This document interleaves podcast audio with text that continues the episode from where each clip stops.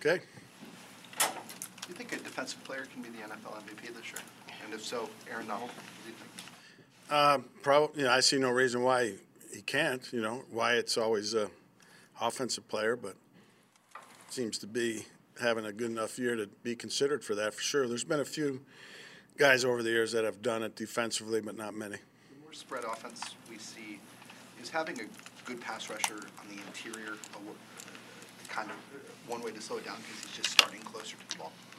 Correct. Um, you know, the ball's getting out quicker. There are some shorter drops than there used to be, and that guy can impact it, the game. But a great player at any position is always welcomed and will make a difference. Vic, uh, Hugh- of uh, Todd Gurley. Great player, you know, good size, good speed, runs hard, got great vision, does a really good job in their running game, their zone schemes of how to find the open area, hit it and get it. And uh, he's an excellent receiver out of the backfield, too. So he's a complete back. There was a stark difference statistically between uh, before the Barkley 22-yard run and after. Uh, What, was that that much of a game-turning play, or what happened? What what caused it? Uh, Well, that play in particular, um, we were in a defense because of the situation that they would make some yards rushing, not 22 two of them. We uh, poorly leveraged the play on the backside when it came back out. And so that was more of a scheme for uh, some of the yards, but that it went for 22 was just poor fundamentals. But then after that, you know, the the defensive performance after that seemed to wither. What- He had the other big run, the first start of the uh, first play of the overtime, where we played it very poorly inside. Um, but those, you know, those two runs were the ones that he got most of his numbers on. What do you see in how frequently and how effectively the Rams use play action? Uh, they they use it a lot, and they're very effective with it. Um, you know, their their whole first and second down offense is based on the quarterback being under center the majority of the time, and they marry their run game and passing game together better than anybody has, and um, they're very productive with it.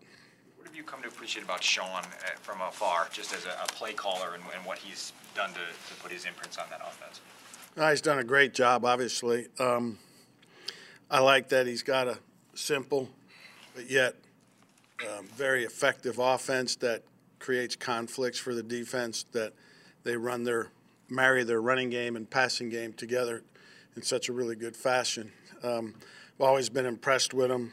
I remember um, a couple years ago, you know, not too long before he got hired by the Rams, uh, speaking to a a general manager in the league, and he was asking me about offensive coaches to consider because he thought he might be looking for a head coach, and I mentioned his name to him. That's how highly I thought of him back then, even before the success he's had.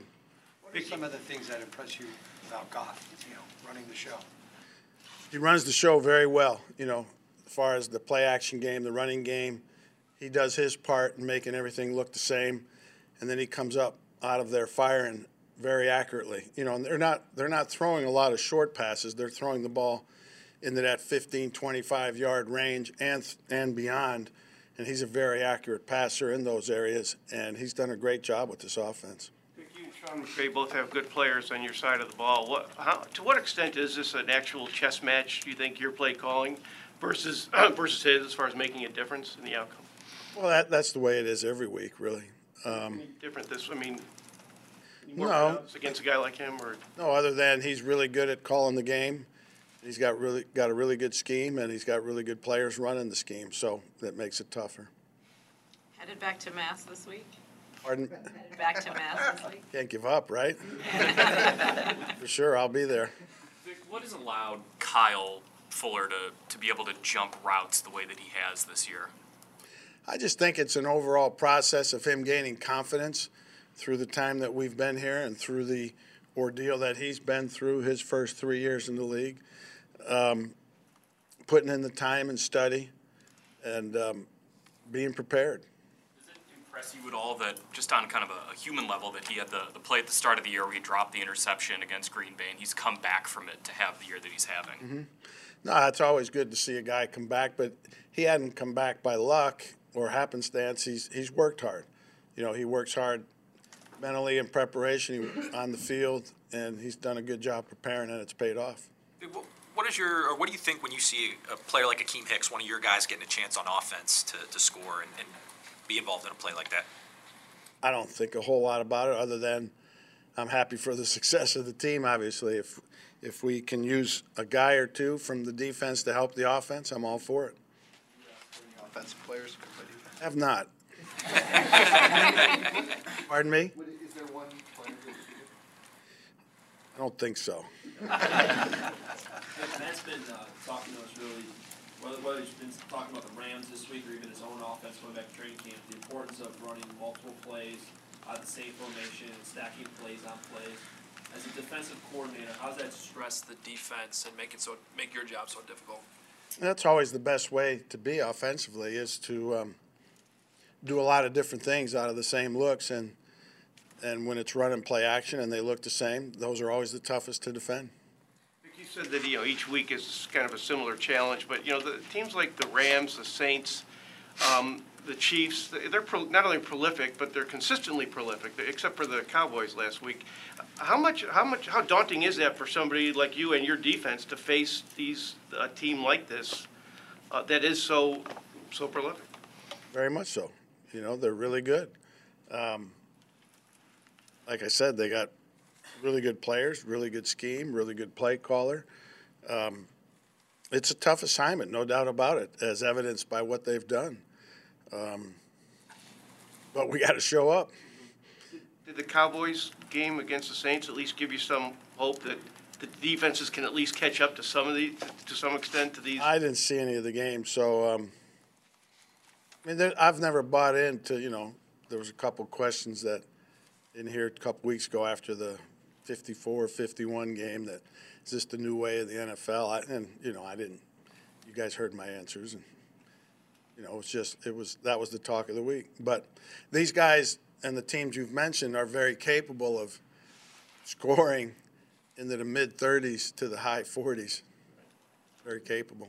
We did, we did speak to you about that a couple weeks ago. Is there a level of excitement in a way to say, hey, make a statement on behalf of defensive football in this day and age?